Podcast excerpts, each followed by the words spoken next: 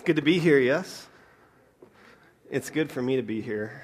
I know that much. I've heard about Wellspring and what's happening here just through the grapevine. I've never gotten to be in this building before. It's a stunning building. And I'm just thrilled to be among you. And Dave and I go way back, Dave and Karen and I, so it's a joy to be with these guys too.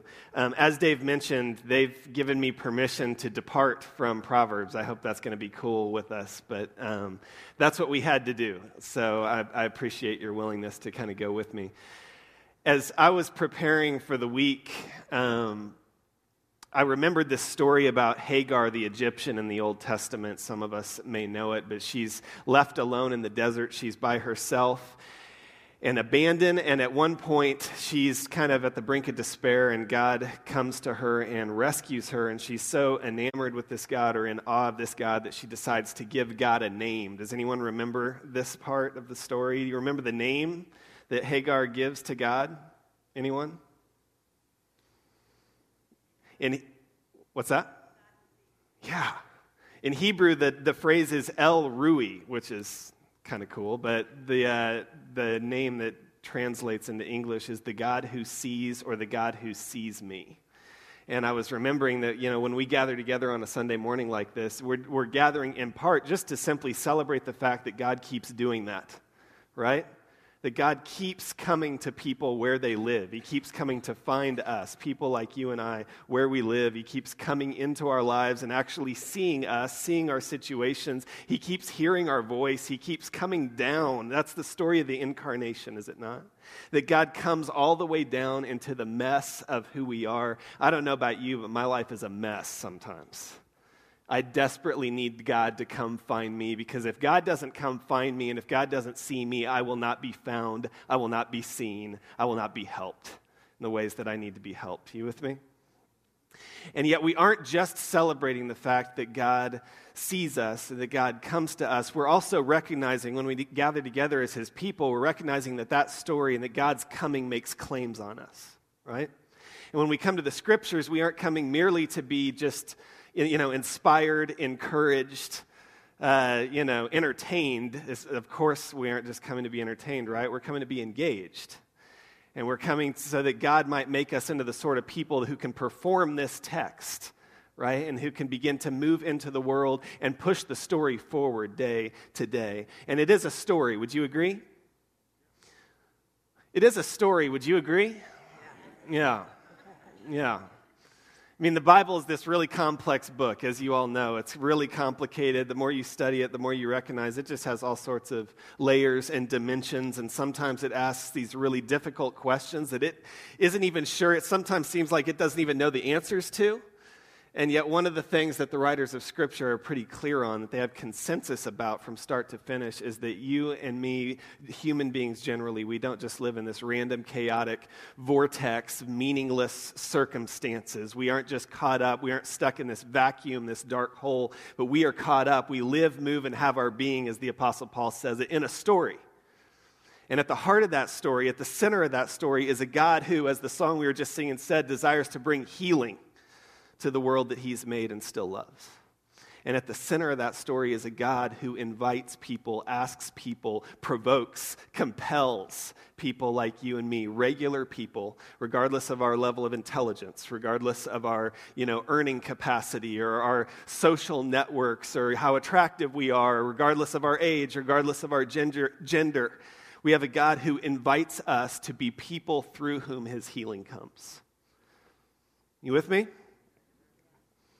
This is a pattern that you see playing out in Scripture over and over and over again. It's something we can trace back at least as far as Abram and Sarah, the patriarch and matriarch of Israel. Because as you all know, before Jesus, there was Joseph and Mary. And before them, of course, there was King David, and before him there was Moses, and before him were the 12 tribes of Israel, and Jacob, and Rachel, and Isaac, and Rebekah, and before them were Abram and Sarah, and a God saying, you of all people.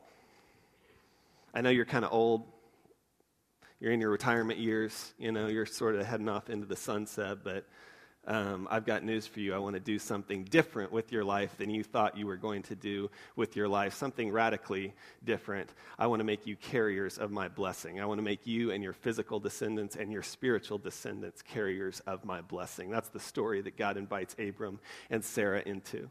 And so a few months ago at Jacob's Well, we actually decided to look a little bit more closely at that story, and we were reminding ourselves over the course of 3 or 4 weeks that ultimately this is not just a story about two people living along time ago in Mesopotamia, right? It's a story about all of us. It's about the calling that we've inherited, the invitation that God has given to each of us as his people. And we talked about their lives. We looked at their lives in 3 movements or 3 acts. We talked about blessing and then barrenness and birth.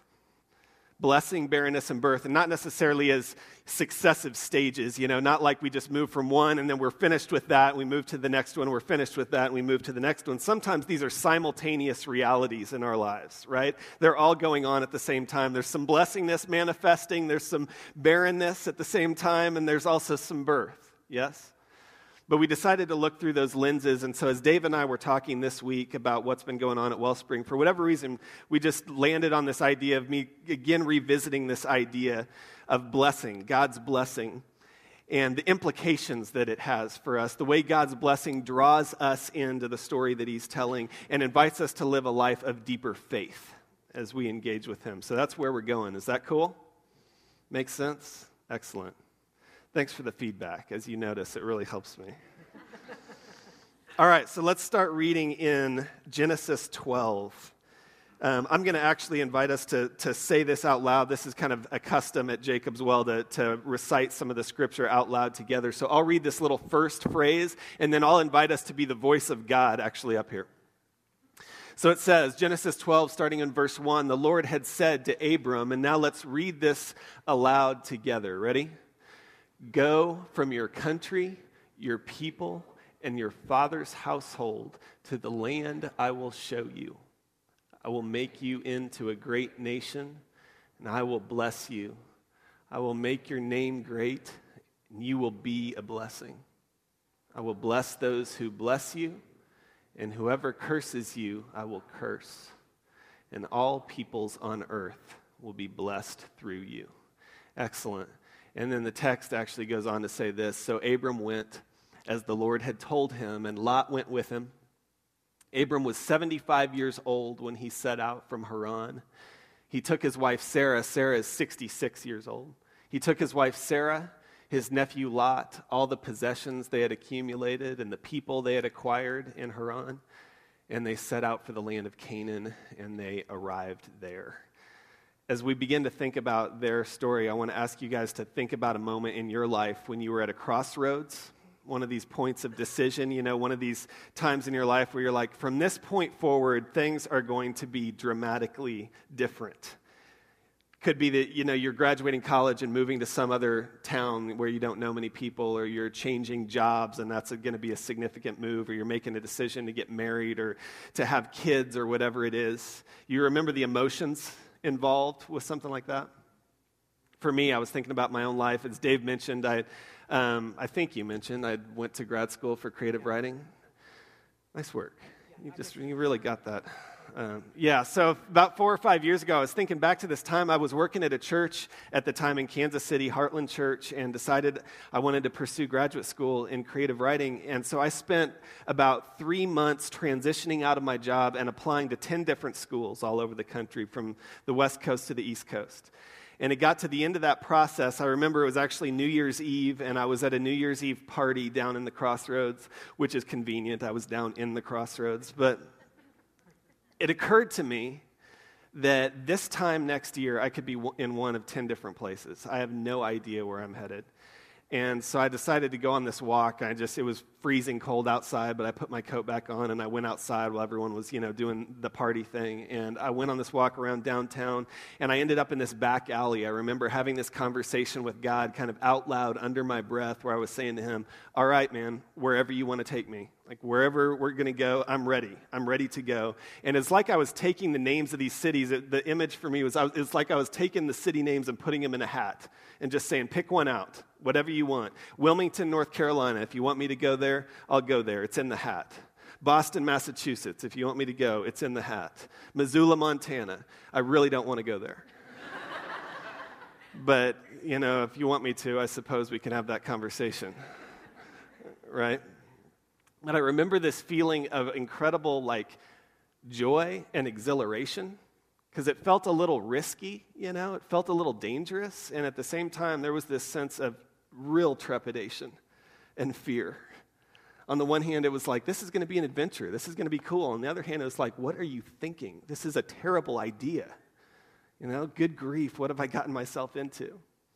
And so when I think about Abram and Sarah and God coming to them, inviting them into this thing in their old age, you know, it's in their twilight years, in their dotage, God coming to them and saying, I want to do something with your life that you didn't anticipate. I imagine it's got to be a good news, bad news situation. You know, the good news, of course, is they are going to be blessed. God has promised them this. He wants to make them into a great nation. He wants to make their name great, et cetera, et cetera. The bad news, of course, is it's going to cost. And the cost is going to be significant, yes? It's like he comes to them and draws these concentric circles around their lives. He says, I want you to leave your country and your people and your father's house. Notice the way that God, it's like he presumably moves from the things that they are least attached, the things to which they are least attached, down to the things to which they are most attached. If we think about those, let's just take those individually for a moment. Country, people, father's house, what might God be inviting them to give up? I'm going to ask us to actually give me some feedback here in a second. If God were to come to you and say, I want you to leave America, I want you to leave Wellspring Community Church, and I want you to leave your family, maybe your close circle of friends. What are the sorts of things that God is inviting you to walk away from? Let's say country. Let's start with country first. If God were to say, I want you to leave your country, what are the things he's asking Abram and Sarah to give up there? Any ideas? Give me some feedback. Yeah. Identity. National identity, right? I'm an American. I'm a U.S. citizen. That's part of who I am. Yes. Others.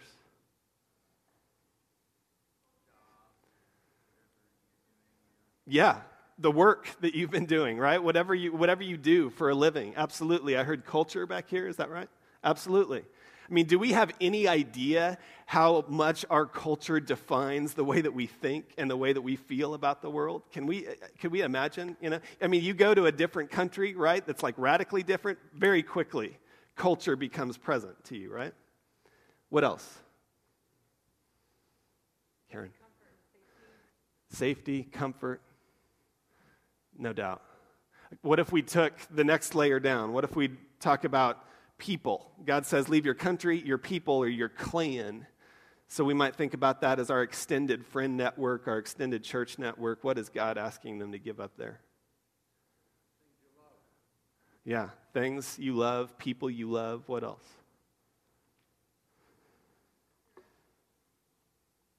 What was that? Security, no doubt. Economic stability, perhaps, right? I wrote down a couple myself. I thought about shared history. You know, you've been with a group of people for 4, 5, 6 years. You've got a lot of stories, right, that no one else knows about. You go to some other place and you try to tell them some of these stories, and it's like they're engaged for maybe 2 minutes, right? Showing them the photo album, and they're like, yeah, that's great. They're trying to skip all the way to the end of the photo album.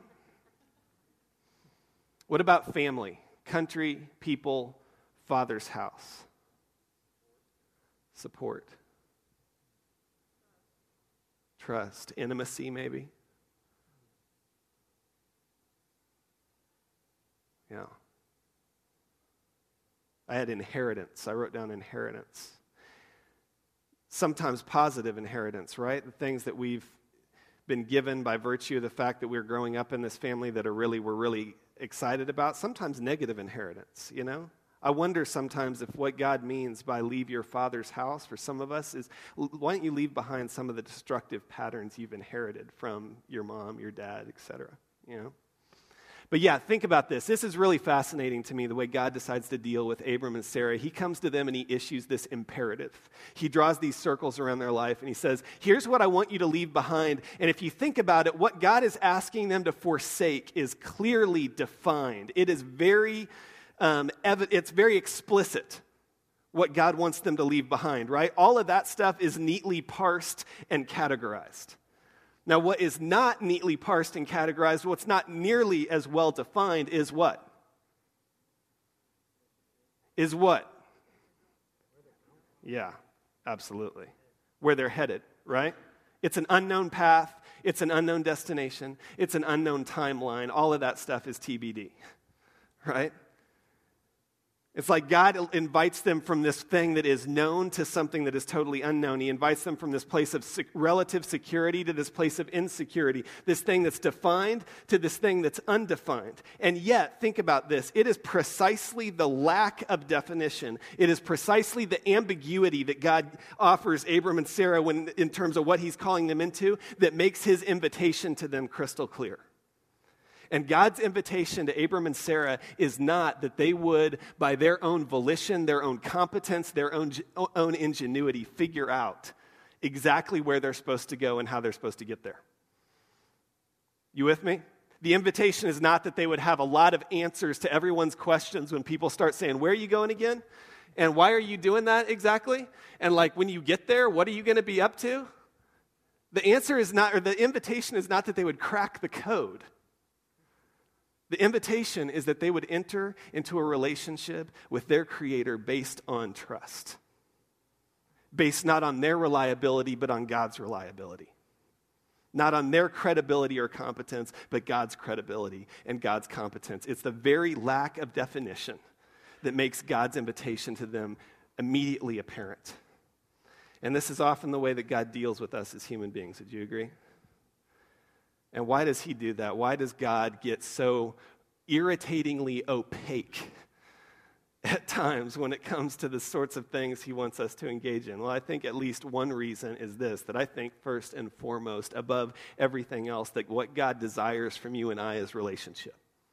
And I think he understands, God understands human nature well enough to know that if he were to give us the full picture, if he were to give us the entire kind of revelation and just say, hey, here's how this is going to play out, he knows that circumvents or short circuits relationship. I think about Jesus in Mark, I think it is chapter 3, when he's at the beginning of his ministry, and it says that he's basically recruiting followers. He goes up, it says, on a mountainside and begins to call to him those he wants to be his disciples. And it says he calls them for two reasons at least. But the first one, he calls them so that they might be with him. So that they might be with him. You hear the relationship built into that statement? And then the second reason he calls them is so that they might go out and do, good works and be a blessing to the world. But the first is that they might be with him. And I don't know about you, but sometimes I find myself in a place in life where I'm like, God, if you would just tell me what you want me to do, what this is supposed to look like, I swear I will be obedient. I am good at being obedient. And by the way, I'm a much nicer person when you give me some more information. It's just the way it works. Much more Christ-like. And God says, yeah, I get that, but here's the thing you don't understand is I'm not out to be a travel agent. I'm not interested in just kind of drawing you a map and saying, oh, here's how you get to this place, or giving you just a little blueprint or writing you some directions and then sending you on your way. I'm interested in actually being in the thing with you, in the story with you. I'm interested in unfolding the story for you as you and I move together from place to place to place. And so sometimes he does that with us. He comes to us and he draws a little circle around some aspect of our life and he says, this thing right here, this place, this job, this relationship, this life stage, this thing that has given you a lot of kind of meaning, that's given your life a lot of meaning and texture that makes total sense to you, that this thing that is a source of security and comfort to you, I want you to let that drop. Maybe that's where you find yourself this morning. You sense that God might be inviting you to let go of something familiar. You sense a change of some sort on the horizon, and yet you aren't really sure of what that, means for you, what the implications are for your family, what you're supposed to do next, where you're supposed to go next, and that's frustrating to you, naturally. Well, you know the invitation, right? What the Abram and Sarah story reminds us is that it's in the ambiguity that God's invitation to us is made plain. And the invitation is linked to this twofold promise. You know, Abram and Sarah, they're asked to give up one identity for another identity, as we mentioned, one place for another place, right? They're asked to give up their imagined future, whatever that was, for a future that they cannot yet fully see or fully apprehend, with the promise that they will be blessed and that they will become a blessing. Yes? You might say it like this, that embedded in God's call to you and I is a promise that's meant not just for us, but for other people. And sometimes we get a little bit enamored, do we not, with the idea that God is out to bless us and that he wants to be really good to us, and we sort of fixate on that idea to the exclusion of the other piece of that puzzle, right? We begin to forget about the end in mind when it comes to God's blessing on our lives. You might say it like this, that when God calls Abram and Sarah, when God calls regular people like us, he issues an invitation and a promise and a commissioning. He commissions us to become instruments of his blessing in the world, to become a conduit of his goodness and his generosity and his justice and peace and truth to people all around us. And by the way, one of the ways the world that we live in loves to mimic the voice of God in our lives is by giving us the promise without that commissioning. In other words, it's we hear these voices all the time inviting us to risk as God might want us to risk, to leave something for something unknown as God might want us to do, but with the promise, primarily with the promise that is meant for us, that we will be blessed. Maybe it's more money or more prestige or more profile or whatever that is. Of course, it's not that money and prestige and profile are bad or evil in and of themselves, right? It's just that when it comes to the blessing of God, as we see it play out in this story, God has a very different end in mind. And for you and I, if we hear a voice inviting us, pulling us towards something new, and yet the promise is meant primarily for us, we can probably, suspect that we aren't necessarily hearing the voice of God, and we might just be hearing the voice of our own ambition. Or at least we haven't got the full picture yet. At least it's not really filled out for us yet. Because in God's economy, blessing is not just something we're given. It's not just something we receive. It's something we become. Yes? I will bless you, God says to Abram and Sarah, and I will make you a blessing. That's my purpose. And he asked them to make this external move, go from your country, your people, your father's house, in faith that he is reliable. And that he's going to bring his promises to fruition. But there's another way to think about this invitation, and as I was wrestling with it this week, I thought I want to spend a couple minutes here, at least a few minutes here, because I think it might resonate with some of us or connect with some of us. If you know the Abram and Sarah narrative well, then you know that by this time, by Genesis 12, at this point in the story, they're already aware that they are, as a couple, that they're barren, that they are childless, they can't have kids. And yet, they are living in this story. They're living in the flow of this narrative where kids are just popping out everywhere. They're all over the place. If you go back to Genesis 11, just one chapter back, I want to show you guys actually a pattern here. Check it out. This is the account of Shem's line. Now, Shem was a son of Noah, okay? So he was on the ark, and Noah's family has now come off the ark, and they're beginning to create new peoples on the earth. And it says that 2 years after the flood, when Shem was 100 years old, he became the father of Arphaxad. Now, that's a name we don't hear very often. We need some more Arphaxads, I think, in the world. You agree? Anyone here pregnant? You might consider. And after he became the father of Arphaxad, Shem lived 500 years, here's the pattern, 500 years, and had other sons and daughters. When Arphaxad had lived 35 years, he became the father of Shelah, and after he became the father of Shelah, Arphaxad lived 403 years and had other sons and daughters. Now watch this unfold. This other guy, Shelah, lives 403 years and has other sons and daughters. Next slide. The next guy, 430 years, other sons and daughters. The next guy, 209 years, other sons and daughters. The next guy, 207 years, other sons and daughters.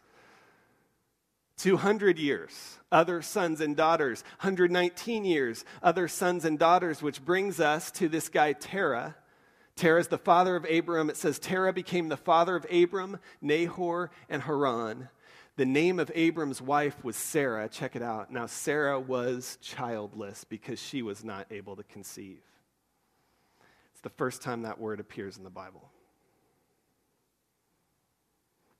And so if you can imagine being Abram and Sarah and living in this flow, being these people who have, they're carrying, you know, these expectations of what it's like to be a couple in the line of their descendants.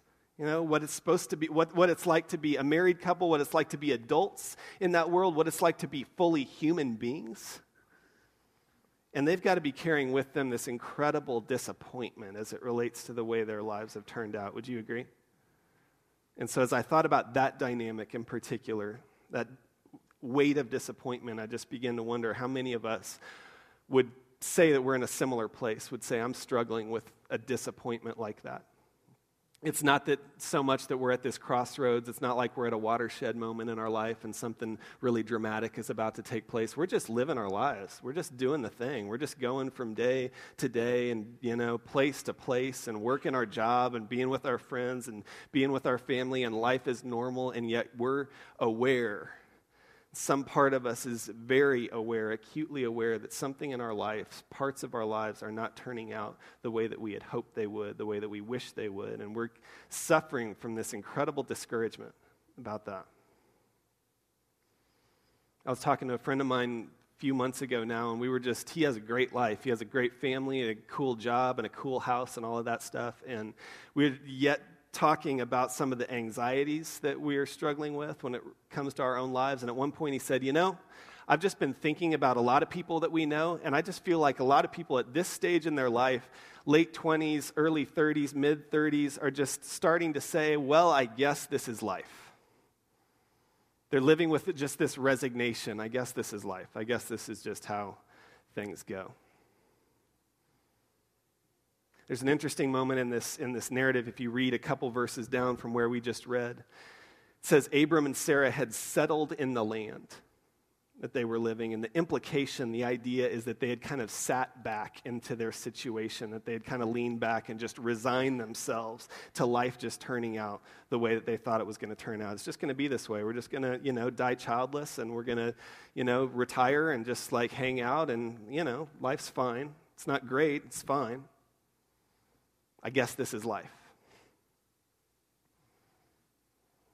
Maybe for you, it's a decision that you made a few years ago and you really regret. Maybe it's a job thing that you're just really, you know, it's just not fulfilling to you. It feels kind of directionless. Maybe there are relationships that have gone south and are really discouraging to you. It could just be your life generally, the timeline of your life, the scope of your life. You feel yourself kind of thinking at times, you think at times, I was supposed to be here by now. I was supposed to be established in a career. I was supposed to be married by this age. I told myself, by age 30, this. By age 35, this. Age 45, this.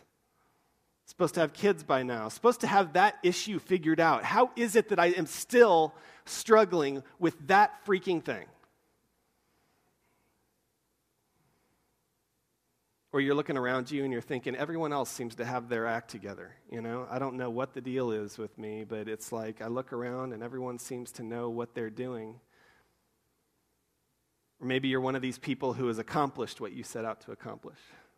You know, you did the thing. You got the great job. You established a career. You established a family. You have great kids, all of that stuff. But you're now just at a place in life where you're still feeling lost, a little bit aimless, a little bit visionless.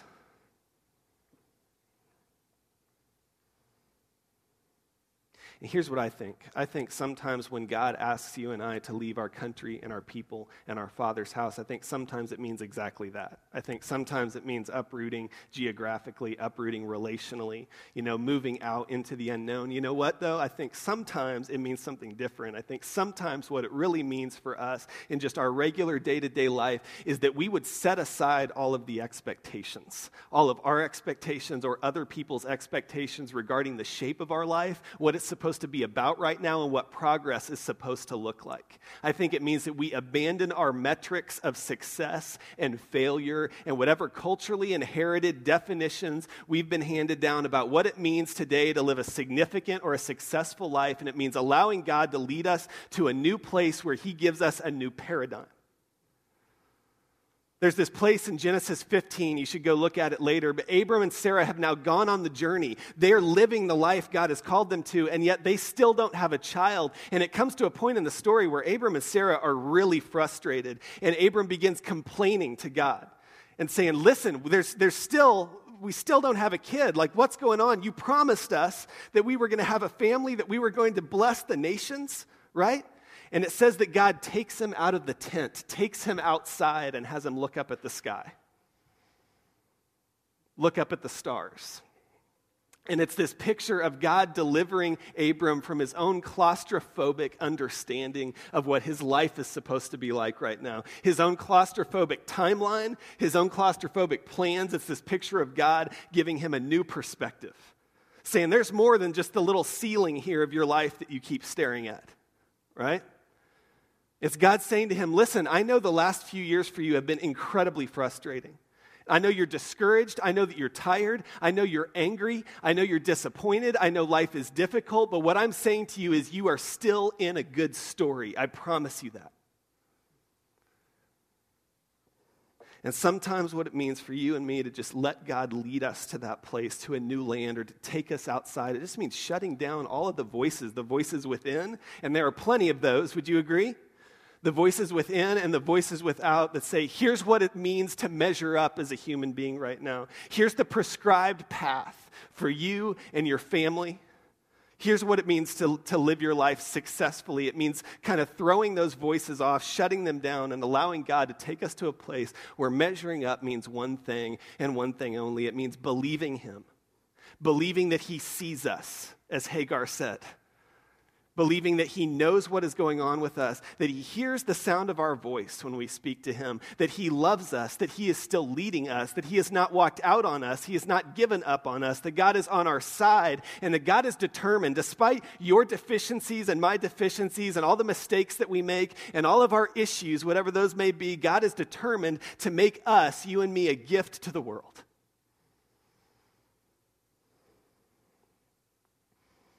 That's what it means to follow the God of Abram and Sarah. He's a good God. Do you agree? Because the promise of God is not that you and I will be a success on our terms or on our timeline. The promise of God to Abram and Sarah, to you and me, is that we will be a blessing, which is a much better thing than a success. With me? It's that we would be a blessing on his terms and according to his timeline.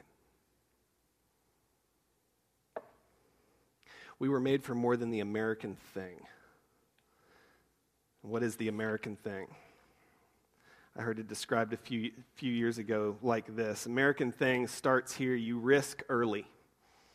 Meaning it's all right to risk, you know, you just need to do it early while you don't really have that much to lose and just sort of, you know, get it out of your system. Take chances then, sow your wild oats if you have to, go a little bit crazy. And you risk early so at some point you can find your groove. Graduate college, move out of your parents' house, start paying off some debts, get a job, get a clue, find a career of some sort, get a little traction, start waking up at, 9 a.m. maybe. Do something with your life, you begin to make your way in the world, you find your groove so that at some point then you can settle and establish. Settle and establish. You buy a house, you put down some roots, you begin to accomplish things. You move up the ladder, the chain of success. You start to set goals, you start to stake your claim in the world. You settle and establish so you can earn and save. You start having conversations like you've never had before, like Dave and I had actually about 6 months ago. You start talking about your 401k, your 403b, your investments. People are asking, how's your portfolio? Oh, it's strong. It's quite strong. Right? You build toward the future, you earn and save so that at some point then you can consolidate and maintain speed. And this is just where you're trying to get your stuff in the biggest pile possible without losing any momentum. You're trying to keep the train on the tracks. You aren't flooring it anymore. You just want to make sure that you're making good decisions, that you're headed in the right direction. Consolidate and maintain speed so then you can finally retire and coast. And we know what this is about, right? You move to some place where there's more sun. You start, playing more golf or going to the lake a little bit more, or, whatever it is, right? Going to the beach. You eat a little bit more at Denny's. And no knock on Denny's, but then you die.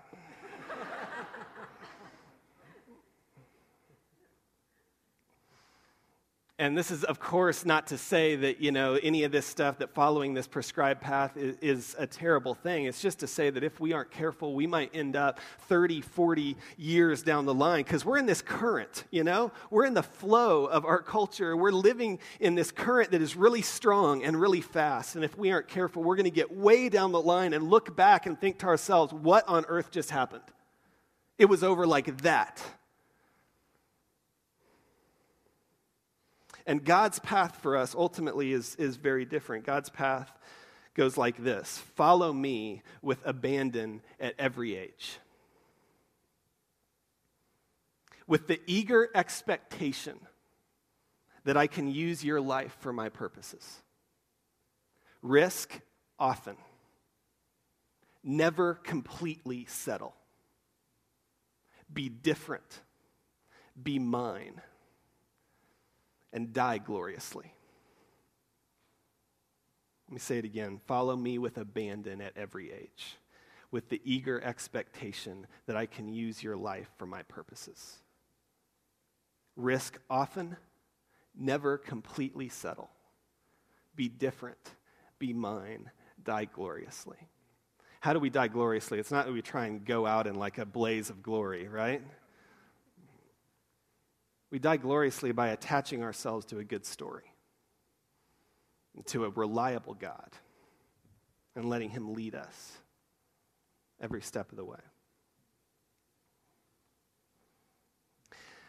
And to aim for being a success, you and I, it's a lot of times if that's our goal, it means that we try and make the story predominantly about us, right? About what we want, about our own importance, and then we get frustrated when the story isn't going as we want it to. It's like we make God our agent.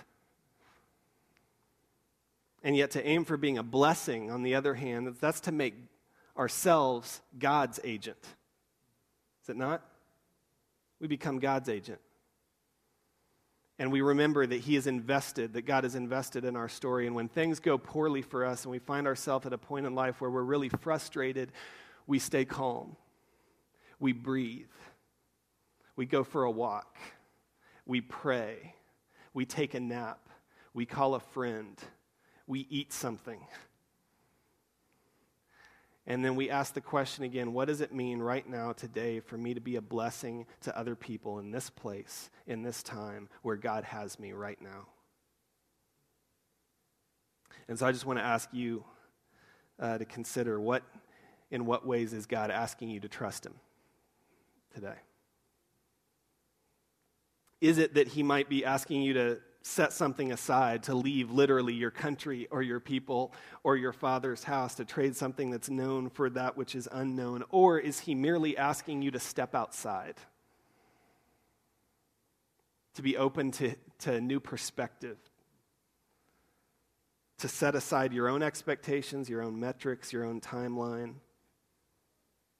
Is he inviting you away from a paradigm that has been causing you tremendous anxiety and stress, and he's trying to remind you that you're still in a good story? In what ways might God be inviting you to trust him?